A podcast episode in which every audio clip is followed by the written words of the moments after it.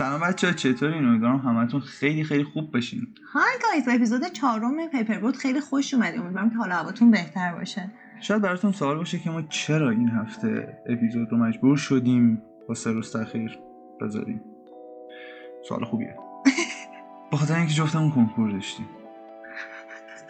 چی؟ براتون سوال پیش اومد که کنکورمون چطور بود؟ قربان شما مخلصم. گرم بود. خیلی کنکورمون گرم. خیلی گرم بود. یعنی من فقط منتظر بودم. اون تایمی که مثلا بخوایم برگه ها رو بدیم تموم شه. برم بیرون فقط نفس بکشم من- خیلی بد بود. بود بدترینش این بود که هیچ حوزه ای نبود که کولر داشته باشه یا یه پنکه. حالا ما تو که پنکه آره داشتی؟ من یکیشون؟ پنکه داشت ولی مثلا به یه نفر اختصاصی می‌خورد. کلا هم دو تا پنکه داشت. من حتی یه شانس خوب افت بهم برد. یعنی یه شانس خوب بردم اونم این بود که هر کنکوری که دادم تا الان دو تا شد دو تا کنکور. تو هر حوزه ای که بودم به طور رندوم یه جایی بودم که باد می‌خورد منم از پنجره.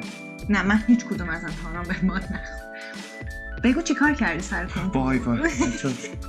یکی از کنکورام خیلی جدی ممکنه حساب نشه. شاید بپرسین چرا؟ سوال خوبیه. یک انسان عادی ساعت هشت صبح وقتی از 6 صبح بیدار باشه مغزش خیلی کار نمی‌کنه. نتیجتا اونقدری کار نمی‌کنه که بخواد یه انسان عادی مغزش کاملا load شده. ولی کسی که زیاد میخوابه برای شیشه صبح حکم خیلی شیشه صبح؟ آره واقعا. بعد آقا هیچی. باید روی برگه سوالا و جوابا هر کدوم یه دونه box هست که باید پر می‌کردیم که مثلا اسم اسم فامیل و اسم پدر رو امضا. و من مال سوالا رو اصلا ندیدم کسی هم بهم چیزی نگفت. من از حواسش نبود. آره واقعا هیچ هم حواسش نبود. نه افتضاح بود. ولی خب حالا چهار تا تست زبان بود دیگه.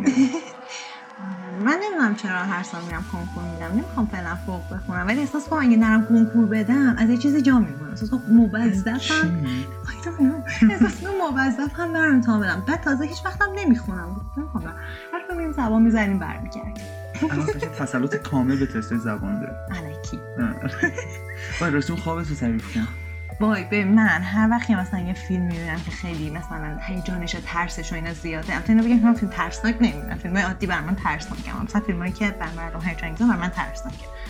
ما این پادکست رو یه کاری ندارم. تاثیر می‌ذاره روم و شب خواب می‌بینم همیشه. بعد خوابم همیشه مرتبط با همون مثلا فیلمی فیلمیه که دیدم. بعد چند وقت پیش بود خواب دیدم که من نمی‌دونم چرا قلبم داره تون می‌زنه. بعد احساس می‌کنم ممکنه صدای قلبم بگید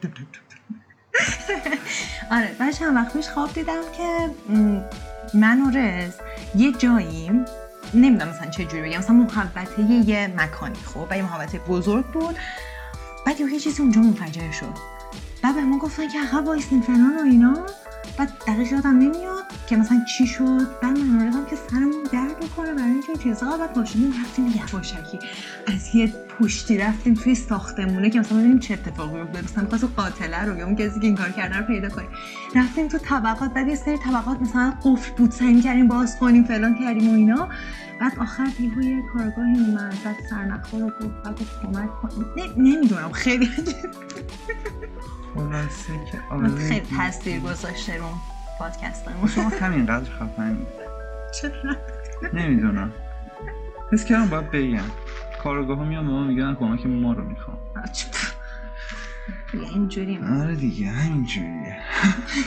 خب بچه من راجع به کیس امروز یه چیزی باید بگم.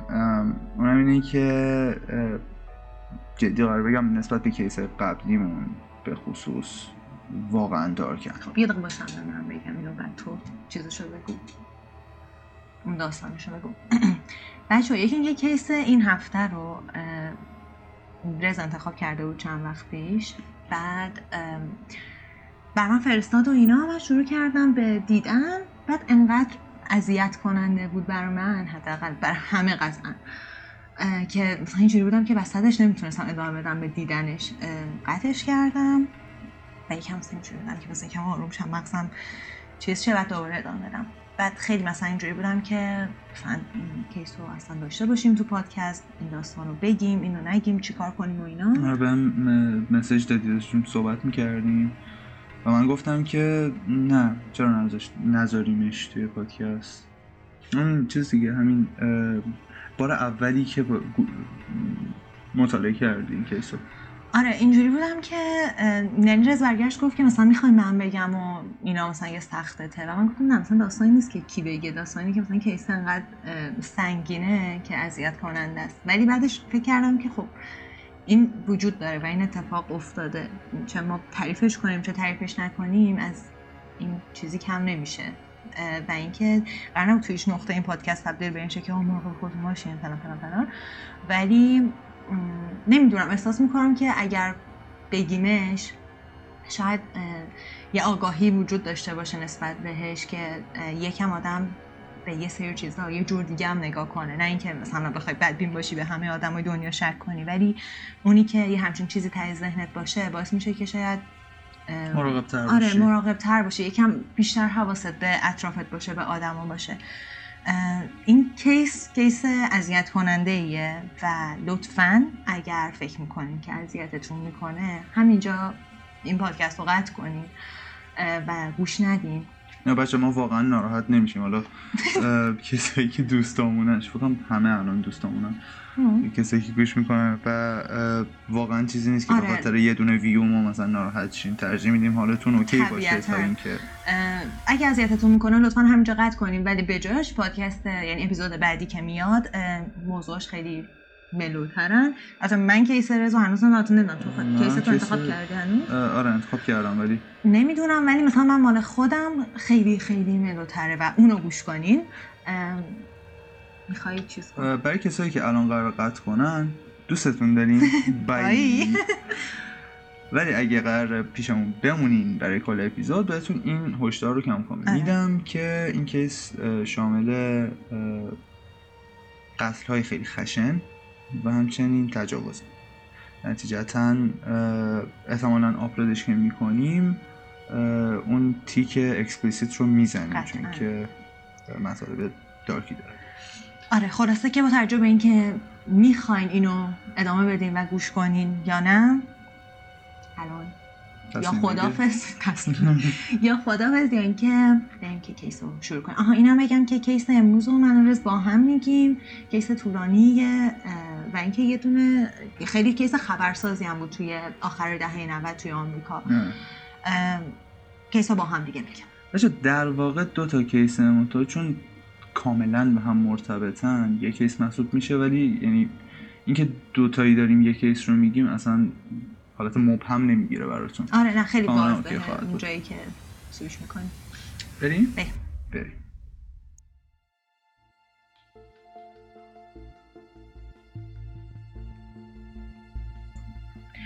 دوازده فوریه سال 1999 کرول ساند 42 ساله به همراه دخترش جولی ساند 15 ساله و دوست دخترش سیلوینا پلوسو که 16 سالش بود از یوریکای کالیفرنیا سوار هواپیما شدن با یه پرواز یه ساعته به فرودگاه سان فرانسیسکو فرود بعد از فرود اومدنشون رفتن چمدونشون رو برداشتن و بعدش رفتن اون کمپانی اجاره ماشین که توی همون فرودگاه بوده. و از این کار رو انجام دادن رفتن کلید ماشین قرمزشون رو تحویل گرفتن. کرول به سمت شرق به سمت دانشگاه پسیفیک. توی کالیفرنیا شروع کرد به حرکت کردن. جولی دخترش فردای اون روز مسابقه cheerleading داشت. و چون کلا هم تو ذهنش بود که بخواد بیاد اون دانشگاه. حس کرد که موقعیت خوبیه که بخواد بره این دانشگاه مسابقه cheerleading بده و اونجا هم ببینه. به مثلا محیط خود دانشگاه آره. سر بزن. سیلوینا چون توی یوریکا داشته به جولی سر می‌زده توی این سفر همراهشون شده و با هم دیگه رفتن. بعد از یک ساعت و نیم رسیدم به استاکتون کالیفرنیا. یه هتل گرفتن و فردای اون روز که میشه سیزدهم جولی توی مسابقه چیرلیدینگ شرکت کرد. بقیه روز هم ستایی با هم دیگه توی محوطه دانشگاه و شهر نزدیکش وقت گذرد فردای اون روز یعنی چهاردهم صبح زود کرول و دخترها از هتل چک کردم و با یه سفر سه ساعت و نیمه با ماشین رفتم به سمت جنوب شرقی مجموعه موتل سیدر لاج. دقیقا کنار ورودی غربی پارک ملی یوسمتی. برنامهشون این بود که چند روز توی پارک باشن اونجا وقت بگذرونن بعدش برن فرودگاه سان فرانسیسکو و پدر جولی همون همسر کرولو که اسمش جنس بود و ببینن و چهارتایی با همدیگه برن سمت آریزونا. و بعدش از اونجا چارتایی برن به یوریکا. اواسط روز چهاردهم که زمستون هم بوده هوا سرد بوده هتل سیدرناش پارکینگش تقریبا موتل سیدرناش پارکینگش تقریبا خالی بوده و خلوت بود. اونا میرن سمت پذیرش که کلید اتاقشون رو بگیرن و از اونجا پیاده میرن به سمت اتاقشون. اتاقشون به حالتی که بود اینجوری بود که یه راهروی بود که یه سمتش مثلا پر اتاق بود و اتاق یعنی که اتاق 509 بود. اتاق آخر این راهرو و موقعیتش اینجوری بود که گوشه کناری سیرلاژ هم قرار می‌گرفت. از نظر موقعیت مکانی. این راهرو رو میرن و میرن تو اتاقشون. ولی خیلی خسته بودن. تصمیم گرفتن که اون روز نرن توی پارک و بقیه روز رو تو همون اتاق موتلشون بگذرونن. صبح روز بعدش که میشه 15 هم کرال و دخترها زودتر از خواب پا شدن سوار ماشین کرایه قرمزشون شدن و رفتن سمت ورودی غربی یوسمتی. ماشینشون رو پارک کردن رفتن داخل یه روز خیلی فوق العاده هم گذروندن کلی عکس گرفتن کلی تفریح کردن و اینا. و نزدیک غروب بود که تصمیم گرفتن برگردن. سوار ماشین قرمزشون شدن و به سیرلاژ برگشتن. رفتن یه رستورانی که حالت دهی پنجاه داشت اونجا برای شام برگر خوردن و بعدش هم رفتن قسمت پذیرش. چند تا فیلم کرایه کردن که برگردن تو اتاقشون و فیلم وقتی که برگشتن تو اتاق نشسته بودن داشتن فیلمشون رو می‌دیدن. وقتی که فیلمشون تموم شد لباسشون رو عوض کردن مسواک زدن آماده شدن که برن بخوابن. چراغ رو خاموش کردن. ولی چند دقیقه بعد از خاموش کردن چراغ صدای در روز بعد که روز 16 هم بود جنس همسر کرول و پدر جولی با نگرانی توی فرودگاه سان فرانسیسکو منتظرشون بود. هی به ساعتش نگاه می‌کرد و می‌دونست که خیلی به پروازشون نزدیک بود. یه جورایی امیدوار بود که اینا لحظه آخری برسن جوری تون سوار هواپیما بشن و برن. ولی هر چیز سب کرد خبری ازشون نشد. گوشی نداشتن نمی‌تونستن با هم دیگه صحبت کنن. پس فکر کرد که شاید مثلا منظور هم اشتباه فهمیدن و شاید اونا مثلا سوار پرواز قبلی شدن. به همین امید سوار هواپیما شد. به امید که وقتی برس... برسه آریزونا اونا رو ببینه. سوار هواپیما میشه ولی وقتی که می‌رسه می‌بینه که خبری از خانوادش نیست. میگه شاید رسیدن هتل. سری خودش رو میرسونه خودش رو میرسونه به هتل. و از پذیرش هتل در مورد خانوادش می‌پرسه و اونا میگن که نه خبری نداره اونا نیومدن خیلی نگران میشه. زنگ می‌زنه به خانواده و آشناهاشون که ببینن که کسی از خانوادهش خبری داره یا نه ولی کسی خبر نداشت شبش که می‌خواست بخوابه همش فکر می‌کنه که خیلی نگران بوده خیلی استرس داشته ولی همش خوش فکر می‌کنه که کرات خیلی آدم مسئولیت پذیریه و قطعا مراقب بچه ها هست قطعا نمی‌ذاره اتفاق بیفته. احتمالا فقط یه برنامه جابجا شده یکی برنامه رو درست نفهمیده و فردا صبح قطعا خانوادهش رو می‌بینه. فردای اون روز وقتی که جنس می‌بینه که هنوز خبری از خانوادش نشد تصمیم می‌گیره که با پلیس تماس بگیره. بعد از اینکه با پلیس صحبت می‌کنه پلیس اولین جا به موتل سیدرلاژ زنگ می‌زنه که بپرسه که دختر اونجا هستن یا نه. و مسئول اون پذیرش میگه که کرول 16 هم چک اوت کرده. ولی از قبل چک اوت کرده بوده. پس انتظار نداشتن که دم میز ببیننش. و ندیدنش و گفته بود که وقتی هم که رفتن اتاقشون رو تمیز کنن چیز عجیبی ندیدن فقط چند تا حوله خیس کف زمین بوده و هیچ چیزی عجیب نبود. توی دستشویی. توی دستشویی. و بعدش پلیس زنگ می‌زنه به اون کمپانی ماشین که تو همون فرودگاه بوده و اینکه اونها هم بهش میگن که نه ما خبری نداریم. حتی زنگ نزده که مدت کرایه ماشین رو تمدید کنه چون از time ش گذشته بوده قرار بوده تحویل بده. با اطلاعاتی که پلیس جمع کرده بود این تئوری رو داشت که کرول و دخترها روز 16 هم که از موتل خارج شدن یه تصادفی کردن و هنوز پیدا نشده یا اینکه وقتی که توی پارک یوسمیتی بودن پیاده شدن و یه جوری گم شدن اونجا و هنوز کسی خبر نداره. توی این مرحله پلیس خیلی شکی به اتفاق افتادن جرم و قتل و اینا نداشته به خاطر اینکه شواهدی نبوده. شروع می‌کنه یه عملیات جستجوی بزرگ و توی سیرالاژ و ورودی غربی پارک یوسمتی هیچ چیزی پیدا نمی‌کنه. خیلی از کارکنای سیرالاژ توسط پلیس بازجویی شده بودن و حتی یه سری از دوستا و آشناهای این سه نفر هم مورد بازجویی قرار گرفته بودن. هیچ که مشکوک به ارتکاب جرم نبود. و پرونده هنوز فقط داشتن در حال جستجو کردن بودن ببینن که این سرنخ جدیدی مثلا یا اینکه سرنخ پیدا چند روز بعد از اینکه این عملیات شروع شده بود یه چیز مهم پیدا کردن که به این کیس خیلی کمک کرد و چیز مهمی بود برای این کیس. کیف پول کرول که توش کارت شناسایی و کارت های بانکیش بود روی زمین توی شهر مودستو توی کالیفرنیا پیدا شد. مودستو دو ساعت با سیدرناش فاصله داشته. یعنی فاصله خیلی زیاده با محلی که کرولیا بودن. بی ربط محسوب می‌شد خیلی بی ربط بوده. چند تا دانشجوی دبیرستانی این کیف پول رو پیدا کرده بودن و اینو تحویل پلیس داده بودن. هیچ دلیلی وجود نداشت که کرد و دختر توی مودستو باشن. این موضوع به پلیس اینو نشون داد که شاید یه شخص سومی هم توی این داستان دست داشته. و توی این مرحله پلیس تئوری این که شاید اینا قربانی یه جنایتی باشن و قوی تر می‌دید. چند هفته آینده رو پلیس توی اون منطقه نزدیک سیدرناج و ورودی غربی پارک یوستمنتی و کل شهر مودستو رو شروع کرد به جستجو کردن. ولی جز همین کیف پولی که پیدا شده هیچ چیز دیگه پیدا نمی‌کنه. 18 مارچ که میشه حدودا یک ماه بعد از ناپدید شدن اون سه نفر یه نفر داشته توی جنگل که حدودا دو ساعت به سمت شمال سیدرناج و حدودا یک ساعت و نیم به سمت شمال شرقی مودستو بوده پیاده روی می‌کرده. یه جایی تقریبا خیلی دور افتاده و پرتی میشه. همینطور که داشته می‌رفته به نظرش میاد که بازمونده یه ماشینی رو می‌بینه که انگار سوخته بوده. همون موقع زنگ می‌زنه به پلیس پلیس ها میان و تشخیص میدن که این همون بازمونده یه ماشین کرایه قرمزیه که کرن دختر رو ازش استفاده می‌کرد. وقتی توی ماشین رو میگرده چیز خاصی پیدا نمی‌کنه. فقط یه کم اثر لباس و چمدون پیدا می‌کنه. ولی وقتی صندوق عقب رو باز می‌کنه یه چیز خیلی وحشتناک پیدا می‌کنه. اون تو دوتا جنازه پیدا می‌کنه که خیلی بد سوخته بوده و یه جوری می‌شد تشخیص داد که دستشون از پشت بسته شده با مطالعه کردن دندونای اونا می‌فهمه که جسد مان کرول و سلوینا بوده.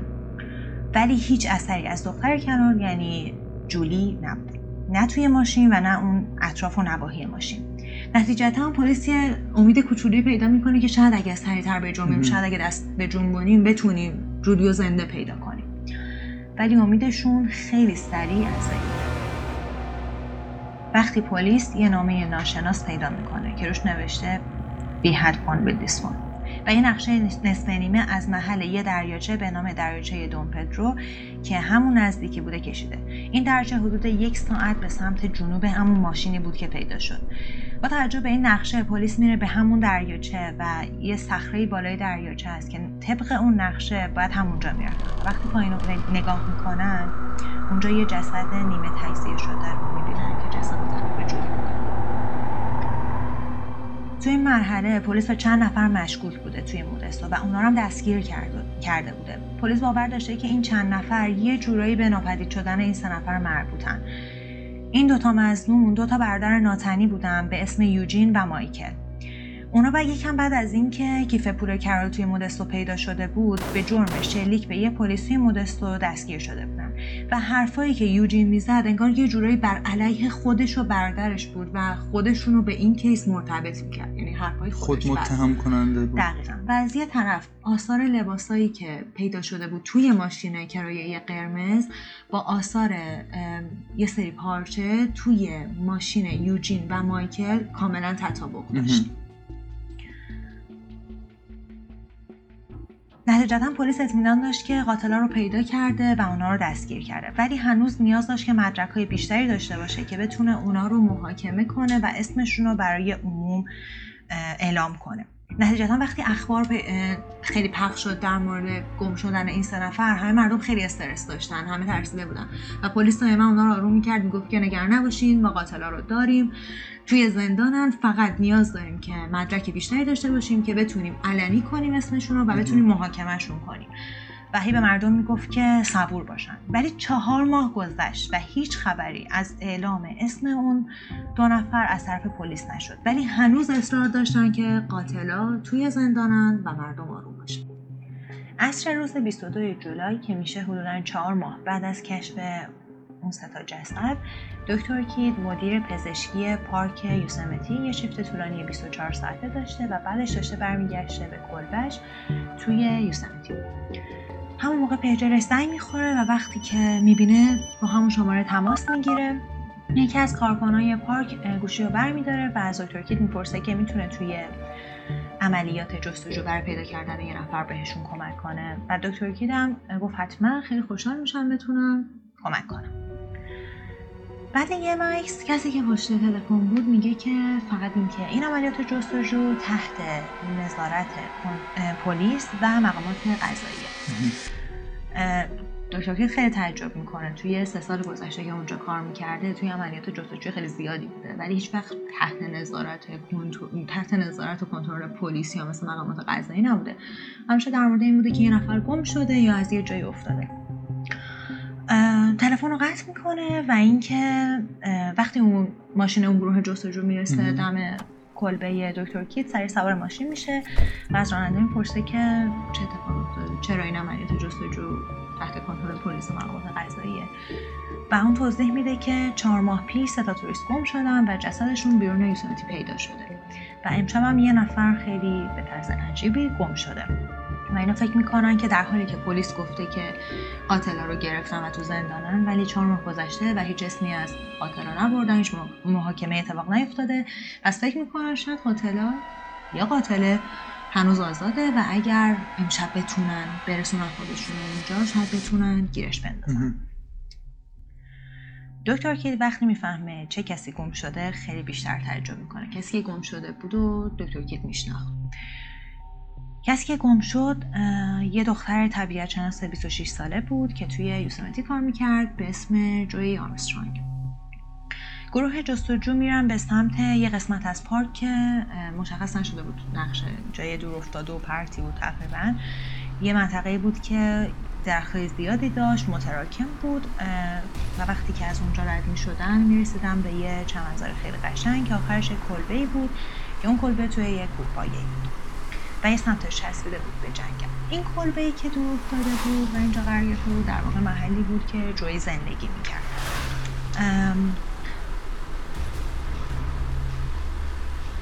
وقتی به کلبه نزدیک میشن دکتر کیت می‌بینه که اون پارکبانا اون محدوده رو دارن با نوار زرد پلیس اینجوری میبندن و دورشون علامت می‌زنن و وقتی می‌رسن و پیاده میشن می‌بینن که کنار کلبه یه ماشین مثل وانت هست که اونجا پارک شده و توش یه سری چمدون هست و یه سری از این چمدون هم افتاده زمین. یه جوری که انگار یا داشته وسایل رو از کلبه میبرده توی ماشین بذاره یا اینکه داشته وسایل رو خالی می‌کرده. دوستای جوی روز قبلش توی سان فرانسیسکو منتظر جوی بودن و وقتی می‌بینن خبری از جوی نیست و هیچ ارتباطی نمی‌تونن باش برقرار کنن تصمیم می‌گیرن که به پلیس زنگ بزنن. و این داستانی میشه که پلیس شروع می‌کنه به گشتن دنبال جوی. گروه جستجو یکم در مورد شرایط موجود حرف می‌زنن و تصمیم می‌گیرن که به پنج تا گروه تقسیم بشن و اون محدوده و محدودای نزدیکش رو بگردن. دکتر کیت و چهار نفر دیگه از پشت کلبه شروع می‌کنن به گشتن و وارد اون جنگله که میشن یه نهری بوده که تو راستای همون نهر ادامه میدن مسیرشون رو که دنبال یه ردی چیزی بگردن. می‌بینن یه سری شاخ و برگ روی زمین افتاده انگار یه جوری که مثلا یه نفر داشته از اونجا میدویده رد می‌شده. مثلا حتی که شاید این کسی که داشته میدویده رد می‌شده جویی بوده. همون مسیر رو دنبال می‌کنن و کنار همین نهر آب یکی از اون افراد داد می‌زنه که اون چیه اونجا.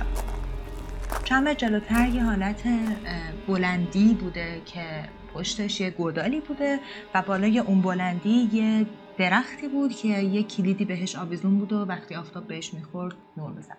دکتر کیت که جلوی گروه خودش بوده میره که ببینه اون کلیده چیه و وقتی هرچه نزدیکتر به اون درخته میشه دیدش به اون گودالی که اونجا بود بیشتر میشه. و وقتی نزدیک اون گودال میشه و پایین رو نگاه می‌کنه یه جوری که انگار داره حالش بد میشه سری برمیگرده.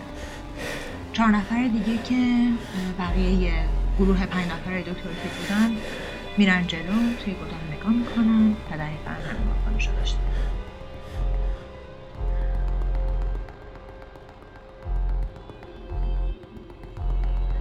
گروه به بقیه اون گروهی که این گودال رو دیدن برمیگردن و به بقیه گروه ها خبر میدن و به پارکبان ها خبر میدن که چه اتفاقی افتاده و چی دیدن و پارکبان ها تا میشنون به پلیس خبر میدن و پلیس هم یه مأمور میفرسته دم خونه مادر جوی که بیرون از سان فرانسیسکو زندگی می‌کرده. مادر جویی در باز می‌کنه. مأمور پلیس بهش میگه که یه تماس از یوسمتی گرفته و نیاز داره که مادر جویی با اونا تماس بگیره. بهش کاغذ میده که توش شماره تلفن بوده. مادر جویی خیلی سعی می‌کنه که اطلاعات بیشتری از اون مأمور بگیره ولی مأمور فقط میگه که من اطلاعی ندارم لطفا فقط با این شماره تماس بگیره مادر جویی سری میره داخل سری شماره می‌گیره و وقتی که تلفن رو برمیداره طرف مقابل خودش رو معرفی می‌کنه. و کسی که پشت خط بود سری گوشی میده به یه نفری که اطلاعات بیشتری داشت تا بتونه با مادر جویی صحبت, صحبت کنه. اون فرد از مادر جویی می‌پرسه که می‌دونیم که دخترتون گم شده و مادر جویی میگه که نه من اطلاعی ندارم. اون شخص میگه که ما فکر می‌کنیم جسد دخترتون رو پیدا کردیم. یه جای نزدیک کلبش. مادر جویی سری جواب میده که موهاشو چک کردین اون موهای قرمزی داره. میشه سری چک کنیم میشه من بگین که موهاش قرمز بوده یا نه؟ کسی که باشه تلفن بوده میگه خانم ما مطمئن نیستیم که موهاش قرمزه یا نه. وقتی اطلاعات بیشتر داشتیم حتما باتون تماس می‌گیریم بعد از این مکالمه مادر جوی خیلی گیج شده که چطور ممکنه اونا ندونن رنگ موی کسی که اونجاست چه رنگیه و نتونن تایید کنن که آیا این آدم دخترش هست یا نه. خیلی نگران میشه خیلی درهورا داره و تصمیم می‌گیره خودش رو سریعا برسونه به یوسمیتی ولی اولین پروازی که وجود داشته مال فردا صبح اون شب با خیلی نگرانی میگذرانه و همش دعا می‌کنه که اون جسدی که پیدا شده جسد دخترش نباشه. صبح روز بعد خیلی سریع خودش رو میرسونه به فرودگاه و وقتی منتظر بوده که سوار هواپیما بشه یه روزنامه برمیداره که روی صفحه اول اون روزنامه نوشته یه طبیعت شناس توی یوسمتی گردن زده شده. و اون موقع بود که مادر جایی می‌فهمه که چرا روز قبل پای تلفن اون شخص نتونست تایید کنه که آیا اون جسدی که پیدا شده موهاش قرمز بوده یا نه؟ چون اون جسد سر نداشته.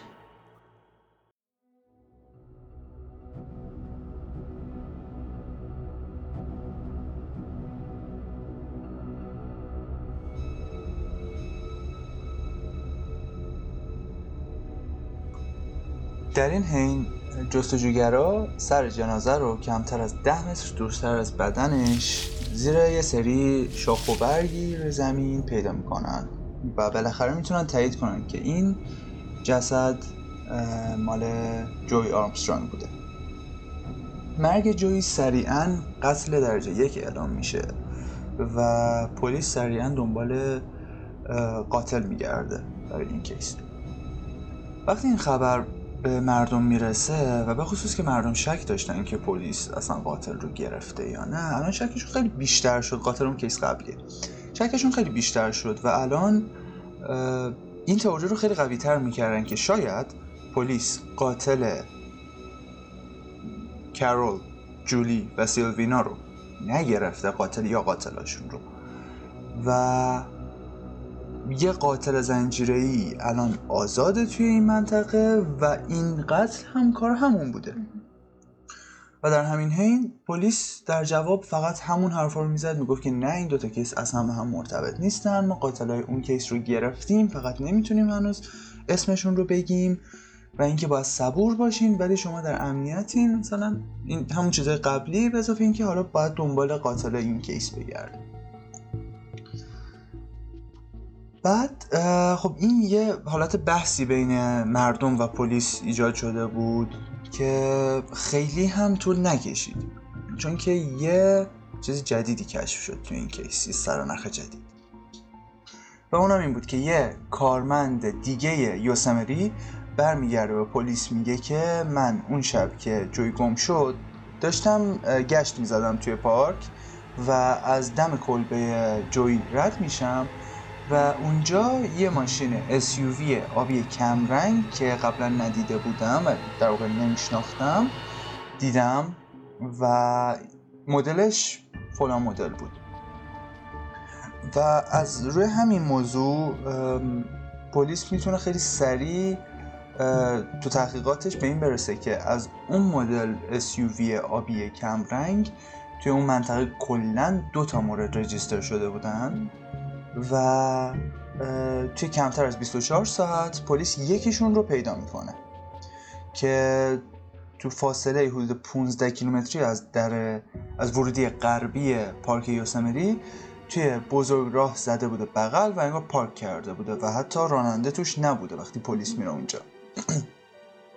منتها اونجا یه جاده خاکی خیلی کوچیکی از کنار بزرگراه راه داشته که از توی بزرگراه دید نداشتن که به کجا می‌رسه. ولی این یه حالت مار پیشتر می‌رفت پایین و می‌رسید به یه جایی چسبیده به یه رودخونه ای که مردم می‌رفتن شنا می‌کردن و یه جای قشنگی بود.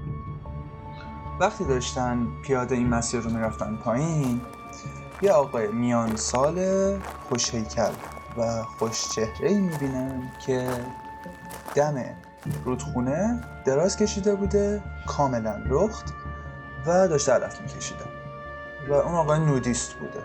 حالا لذت میبرده از لخت بودن پلیس که آروم آروم در نزدیکش میشه این آقای پا میشه خودشون میپوشونه و میاد سمت پلیس و میگه که چطور می‌تونم کمکتون بکنم.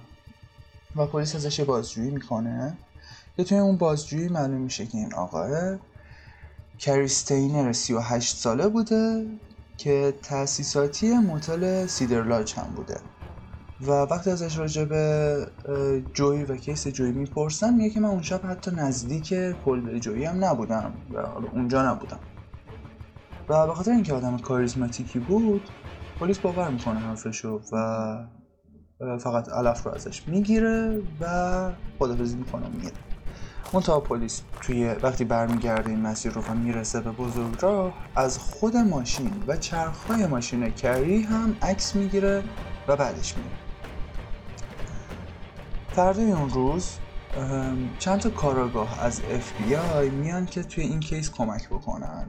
و شروع کارشون با آنالیز کردن عکس هایی بود که از این ماشین و به خصوص چرخ این ماشین گرفته شده بود و همچنین رد چرخی که دم کلبه جوی بوده. و وقتی اینا رو آنالیز می‌کنن می‌بینن که اینا تطابق 100 درصد دارن با هم.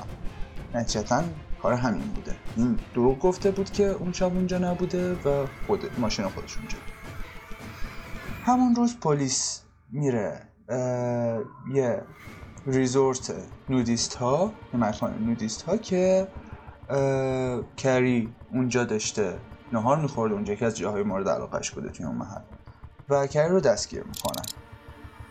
و وقتی که دارن برمیگردوننش به اداره پلیس کری یه خبری معادل بمب رو میندازه اون وسط و اونم اعترافی بود که می‌کنه اون اعتراف می‌کنه. که نه تنها قاتل جوی آرمسترانگ بوده بلکه قاتل کرول ساند دخترش جولی ساند و همچنین سیلوینا پلوسو بوده. و تمام این کارها این قتل ها رو تنهایی انجام داده. یعنی پلیس کل این مدت که فکر می‌کرد که قاتل یا قاتل ها رو دستگیر کرده کاملا اشتباه می‌کرد. و یوجین که مضمون اصلی این کیس بود اون اظهارات خود متهم کننده که داشته کاملا دروغ بوده. یعنی حالا نمی‌دونیم چرا باید خودش رو مزنون کنه اتهام به خودش بزنه علیکی ولی به هر حال دروغ بوده. و این دو نفر به هم هیچ ربطی نداشتن قاتل اصلی و یوجین. هیچ صفر. و اون آثار لباسی که مشترک بود بین ماشین سوخته و ماشین مایکل یوجین آثار یه پتویی بود که خب اون زمان خیلی رایج بود و خیلی ها داشتنش و در واقع اصلا ربط مستقیم نداده بودن و اینطوری بود که توی سال 1999 به مدت 6 ماه واقعا یه قاتل زنجیره آزاد داشته میچرخیده توی پارک یوسمدی. و جدا از همه اینا کری یه اعتراف خیلی پر دیتیل که 6 ساعت طول کشیده انجام میده. و داستانش از این قراره 14 فوریه 1999 که دقیقا میشه همون روزی که کرول، جولی و سیلوینا به موتل سیدرلاج می‌رسن. کری داشته می‌رفته خونه دوست دخترش. و دوست دخترش هم توی خود سیدرلاج توی اون رستوران مدل دهه پنجاهیش کار می‌کرد. همون جایی که کرول و دختر رفته بودن شام خورده آره بود دقیقا روز بعدش بود. کری اون شب داشته می‌رفته سمت خونه دوست دخترش که یه فانتزی که از هفت سالگیش داشته رو عملی کنه. اون چیزی نبوده جز قتل یه دختر جوان. و برنامه کری این بود که نه تنها دوست دخترش بلکه دو تا دختر ده و یازده ساله دوست دخترش رو هم به قتل برسونه. وارد خونه دوست دخترش میشه. یعنی میشینه و وقتی دیگه داشت خودش رو از نظر ذهنی آماده می‌کرد برای دست به کار شدن و به قتل رسوندنشون از گوشه چشش از یه پنجره به حیات پشتی یه آقایی رو می‌بینه و سریع از دوست دخترش می‌پرسه که این کیه چه خبره اینجا؟ و دوست دخترش میگه که یه باغبونه که اومده که توی کارهای حیات کمک کنه تر تمیز کنه گلکاری کنه و اینا و کارش خیلی طول نمی‌کشه. در حالی که دوست دخترش می‌گفت که کار اون باغبونه خیلی طول نمی‌کشه ولی کری چندین ساعت اونجا منتظر موند تا این باغبونه کارش تموم شه. ولی باغبونه داشت بدون عجله با حوصله کار رو انجام می‌داد و قشنگ طولش داد. تا نقطه ای که کری کلافه شد و بدون کوچکترین توضیحی پا شد و رفت. سوار ماشینش شد و راه افتاد به سمت سیدرلاج جایی که تو طبقه دومش یه اتاق داشت. وقتی که می‌رسه به پارکینگ سیدرلاج یه ماشین سدان قرمز می‌بینه. و مغزش سریع میره به این سمت که شاید راننده این ماشین یه خانومی باشه که من بتونم اگه خوش شانس باشم و مثلا آقای همراهش نباشه و تنها اینا اونو به قتل برسونم و این ضد حالی که الان خوردم از بین بره. در واقع همون فانتزیم رو بتونم عملی کنم. ماشینشو میره توی اون سمت پارکینگ. پارک می‌کنه و پیاده قدم زنان میاد سمت اتاق روبروی ماشین سدان قرمز و از پنجره از کنار پرده به داخل نگاه می‌کنه. و شانسش رو نمی‌تونه باور کنه که به جای یه نفر سه تا دختر بودن یعنی سه تا خانم بودن توی اتاق و در واقع دقیقا برابر دوست دخترش و دو تا دختر دوست دخترش یه مدت منتظر میمونه که ببینه آیا کسی دیگه همراهشون هست آیا آقای همراهشون هست یا نه؟ و وقتی که می‌بینه که کسی توی اتاق نیومد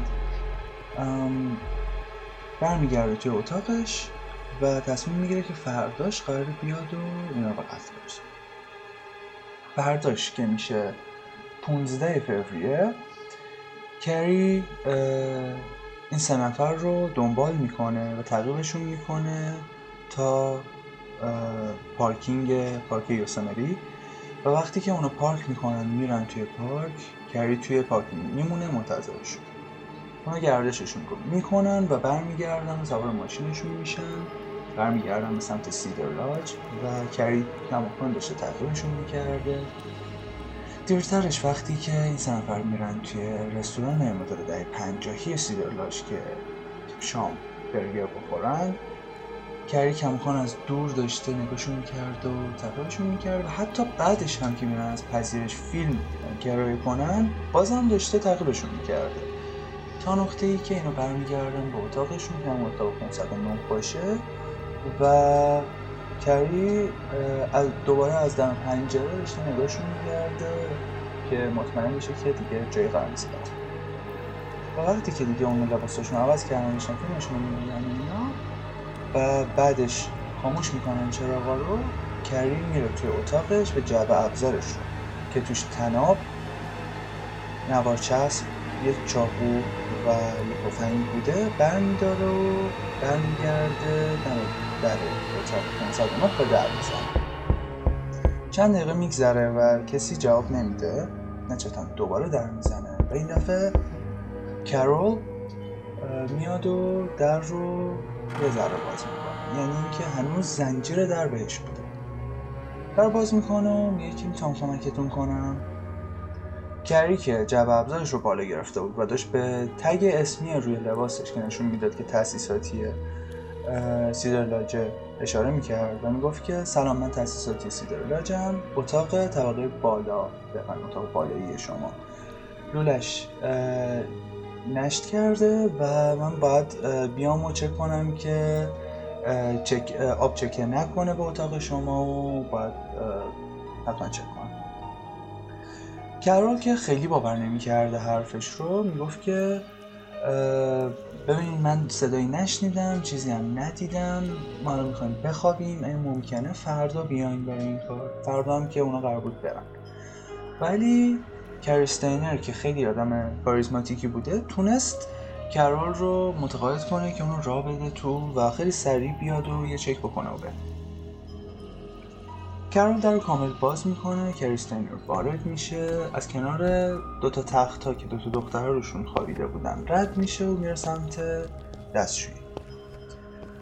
میره سمت سقف یه نقطه از سقف و ادای رو در میاره که داره چک می‌کنه و کل این تایم هم کرول دم در دستشویی منتظر بود که کارش تموم شه و بره. یکم که میگذره کری دست می‌کنه توی جبه ابزارش و تفنگش رو برمیداره و به سمت کرول نشونه می‌گیره. و بهش میگه که نگران نباش من قرار نیست بهت صدمه بزنم. این فقط یه دزدیه کرول که فکر می‌کرده که این الان بهترین شانسشون برای نجات پیدا کردن اینه که حرف گوش کنه خیلی در آرامش میره و دختر رو بیدار می‌کنه. وقتی که دختر رو بیدار میشن کرستینر دختر رو با تناب و نواچسب میبنده و میذارتشون توی دستشویی و درشون میبنده. بعدش کرول رو می‌ذاره روی تخت و بهش تجاوز می‌کنه. و بعد با یه تیکه تناب اونو خفه می‌کنه و به قتل میرسونه. وقتی کرول مرده بود کریستینر اونو می‌زنه زیر بغل و می‌بره بیرون از اتاق به سمت همون ماشین کرایه قرمزشون و توی صندوق عقب اون ماشین میذارتش در حالی که هنوز دستش پشتش بسته بود. در صندوق رو می‌زنه برمیگرده توی اتاق و میره سمت دستشویی. در دستشویی رو که باز می‌کنه می‌بینی که جولی و سیلوینا گوشه دستشویی دارن گریه می‌کنن رو زمین. کریستینر سیلوینا رو به زور می‌کشه بیرون از دستشویی و دوباره در رو میبنده. اونو می‌ذاره روی تخت. به سیلوینا هم تجاوز می‌کنه و به همون روش مشابه کرو با تناب اونو خفه می‌کنه و به قتل میرسونه. و همونطوری دوباره میزندش زیر بغل میبردش بیرون از اتاق به سمت ماشین کرایه ایشون در صندوق باز می‌کنه و دقیقا به همون حالت دستا از پشت بسته شده. جنازه سیلوینا رو هم می‌ذاره کنار جنازه کرول و در صندوق رو میبنده. بعدش برمیگرده توی اتاق میره توی دستشویی در رو باز می‌کنه جودی رو میاره بیرون میذارتش روی تخت به جودی هم تجاوز می‌کنه. ولی برعکس سیلوینا و کرول جولی رو نمی‌کشه. به جاش دوباره اونو برمیگردونه به دستشویی و در روش میبنده و قفل می‌کنه. وقتی که جولی خیلی توی دستشویی ترسیده بود و پنیک کرده بود که چه اتفاقی قرار برش بیفته چه اتفاقی برای مادرش و دوستش افتاده بود کری در آرامش کل اتاق رو تمیز و مرتب می‌کنه و بعدش میاد و جولی رو از دستشویی میاره بیرون دم در دستشویی نگرش میداره وقتی که جولی همونجا وایساده بود کری ادامه میده به تمیز کردن دستشویی و فقط چند تا حوله خیس روی زمین می‌ذاره که این حالت رو نشون بده که انگار خانمها خیلی با عجله ترک کردن موتل رو. بعدش کری جولی رو که در این لحظه فقط یه پتو تنشه می‌بره بیرون از اتاق موتل و اینم باید بگم که تمام وسایل این سه نفر رو برده بوده. یعنی تمام چمدون ها و لباس ها رو برده بوده توی ماشین صندلی عقب گذاشته بود. و جولی رو می‌بره سمت ماشین توی پارکینگ میشونتش روی صندلی کمک راننده خودش میشونه روی صندلی راننده و را میفته جولی که خیلی ترسیده بود حتی نمی‌دونست که چی قراره بشه. بعد حتی نمی‌دونست که مادر و دوستش که این همه الان نگرانشونه جنازه هاشون کمتر از دو متر عقبتر از جولی توی صندوق عقبن. و مردی که ساعتها بهش تجاوز کرده بود توی تاریکی داره میبرتش معلوم نیست کجا. واقعا یه شرایط خیلی وحشتناکه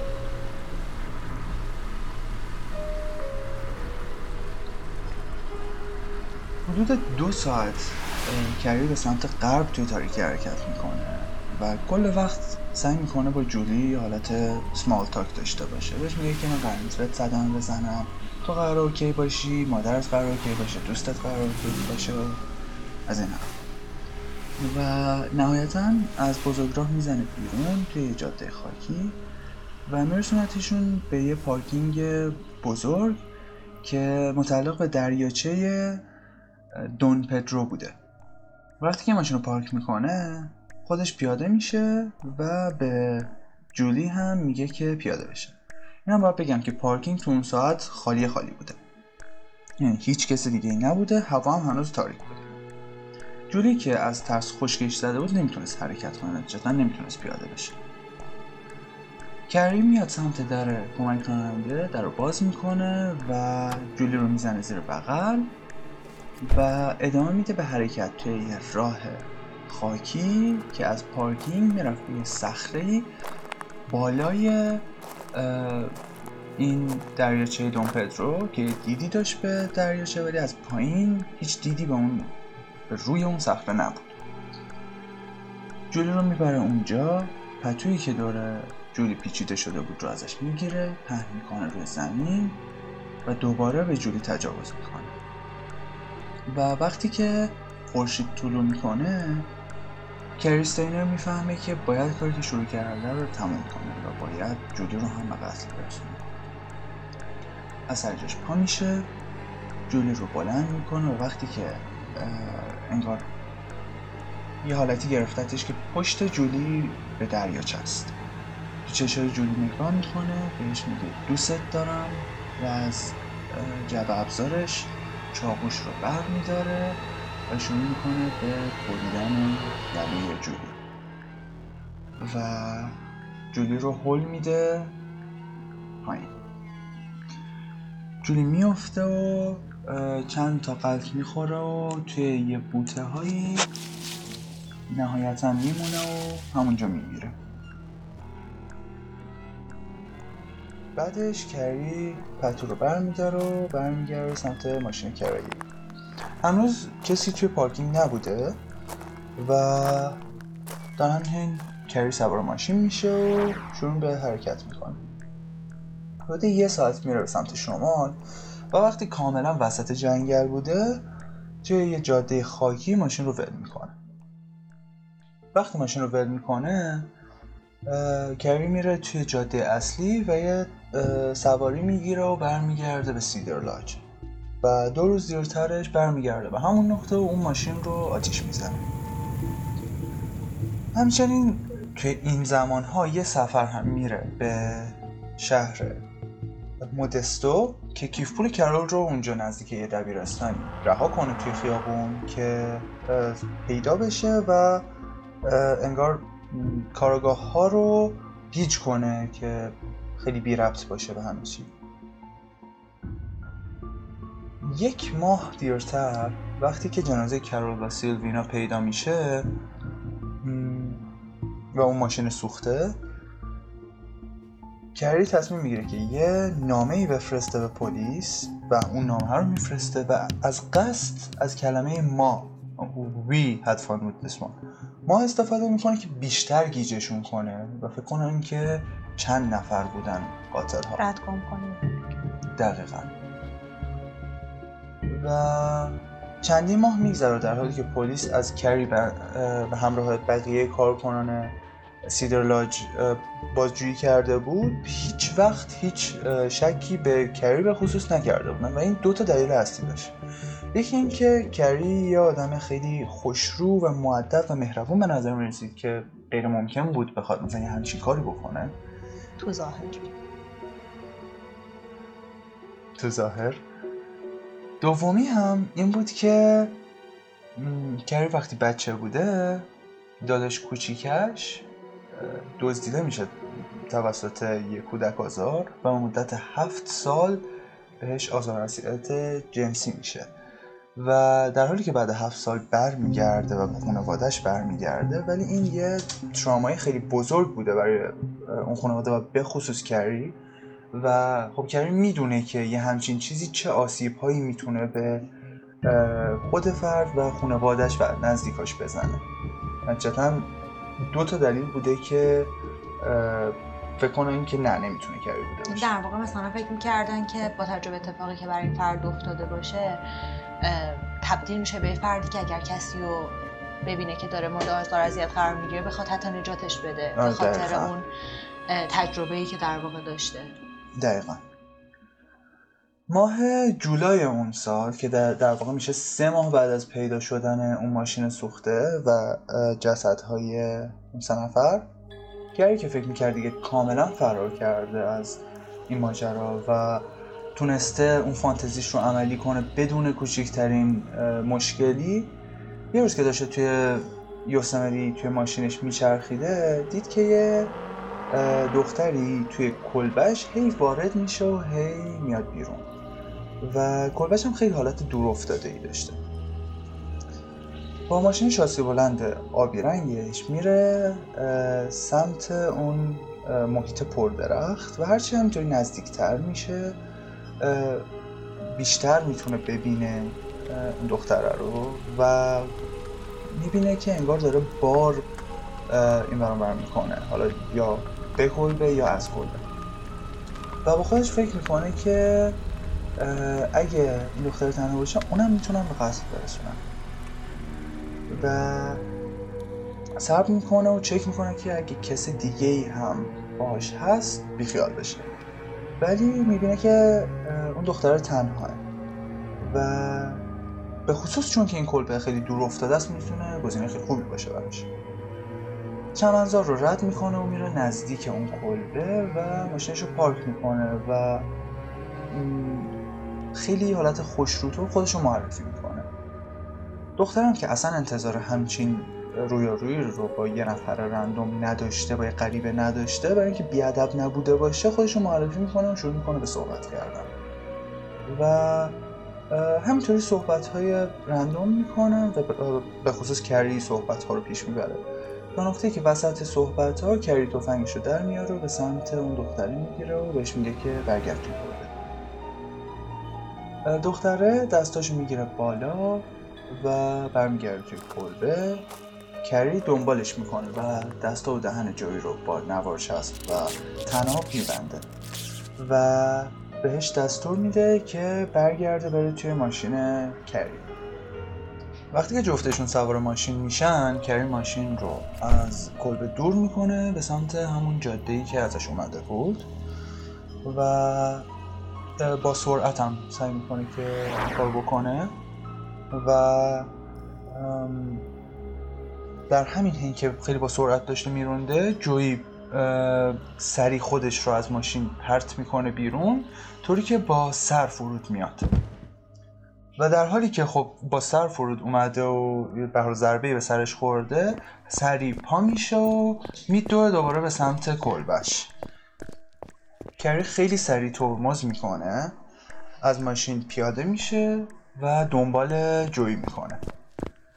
وقتی به جوی می‌رسه که جوی رسیده بود به اون جنگل به لبه اون جنگل پشت کلبه و اینکه کری بهش حمله می‌کنه و میزنتش زمین. جوی خیلی سعی داشت که از خودش دفاع کنه و بتونه کری رو بزنه کنار رو فرار کنه ولی خب کری روی جوی نشسته بود. کری توی یه حالت پنیکی سر این دفاعی که جویی داشت می‌کرد چاقوشو در میاره و سعی می‌کنه بزنه به گلوی جویی منتها جویی یه کاری کرده بود این بود که چونش رو چسبونده بود به سینش در واقع کلش رو به پایین فشار داده یه بود. که از گردنش محافظت دقیقا و موافقم بود. اونقدری که کری کلافه میشه بلند میشه جوی رو از مو می‌گیره و می‌کشه به سمت بیشتر توی جنگل. یعنی باز دور از کلبه به سمت جنگل جوی خیلی سعی می‌کنه که از خودش دفاع کنه سعی می‌کنه که یه جوری بتونه فرار کنه ولی موفق نمیشه.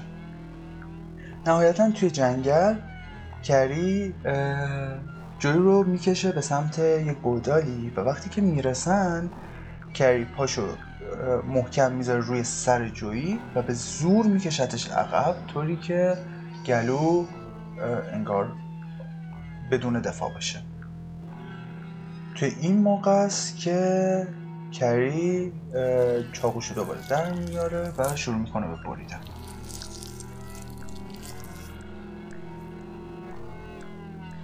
بعدش کری به نگه داشتن سر جویی فکر می‌کنه ولی نهایتا تصمیم می‌گیره که توی بوتهای همون نزدیکی ولش کنه. بعد یه مقدار برگ و شاخه و اینا جمع جور می‌کنه که بتونه خون اون دوروبر رو قایم کنه و آثارش رو پاک کنه. حتی سعی نمی‌کنه که تمیز کنه فقط سعی می‌کنه قایم کنه. دیرتر سوار ماشینش میشه و برمیگرده به سیدر لاج کری به پلیس میگه که بعد از کشتن جوی آرمسترانگ تنها کاری که می‌خواست بکنه این بود که برگرده خونه دوست دخترش و خود دوست دخترش. دو تا دختر ده و یازده سالش رو بکشه و یه حالتی تموم کنه این فانتزی رو که پلیس دستگیرش می‌کنه و این فرصت بهش نمی‌رسه. خدا رو شکر.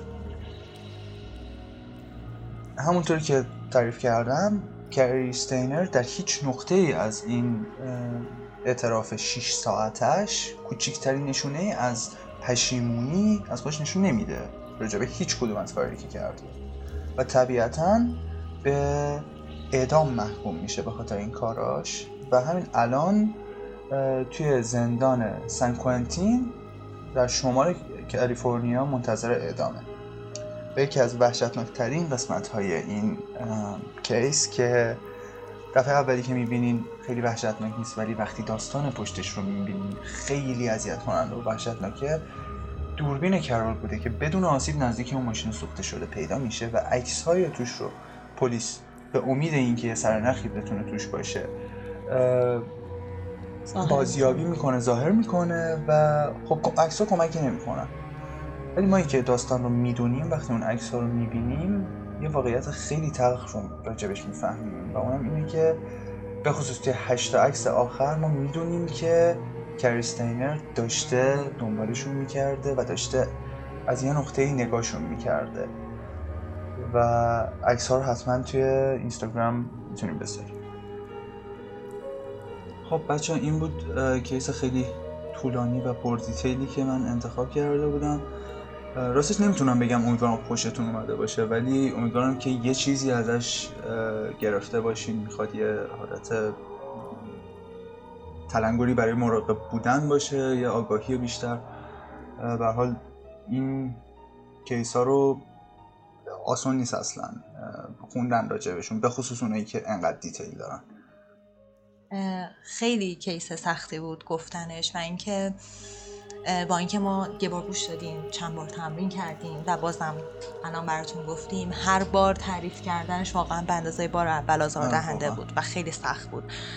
اه، متاسفم اگه استفاده بهتون دادیم قطعا که دادیم. ولی قرار نیست دیگه از این اپیزود داشته باشیم. ما چندین و چند بار تصمیم گرفتیم که این اپیزود رو نذاریم بعد دوباره آره. گفتیم نه بذاریم. ولی در نهایت فکر کردیم که شاید اگه یه اپیزود اینجوری باشه همون دقیقا چیزی که رز گفت یه اه، آگاهی باشه برای اینکه یه جوری بیشتر مراقب خودمون باشیم. چون متاسفانه از این مدل کیس ها اصلا کم نیست. اپیزود بعدی رو گوش کنین. اپیزود بعدی خیلی ملوتره واقعا یه حالت استراحتی برای نفس آره. خودمونه و شما. و اصلا کیس اینجوری سنگین نیست بازم میگم من case خودم دارم ولی رزام قراره دقیقا همین مدل انتخاب کنه از. الان همین دید رو دارم که فقط اینطوری دیگه نذارم. آره. بچه‌ها لطفا نظرتون رو هم راجع به case این هفته هم کلا راجع به پادکستمون بهمون بگین ما خیلی خوشحال میشیم که اگه ایرادی داریم بتونیم روش کار کنیم. حتی می‌دونم که ما بی‌نقصیم ولی خب. آره حتما نظرتون رو بهمون بگین و اگر مثلا پلتفرم دیگه رو ترجیح میدین برای اینکه پادکست اونجا آپلود بشه و با اون راحت ترین حتما بهمون بگین چون هر پلتفرمی که شما راحت باشین ما قطعا سعی می‌کنیم همونجا اپیزودا رو آپلود کنیم.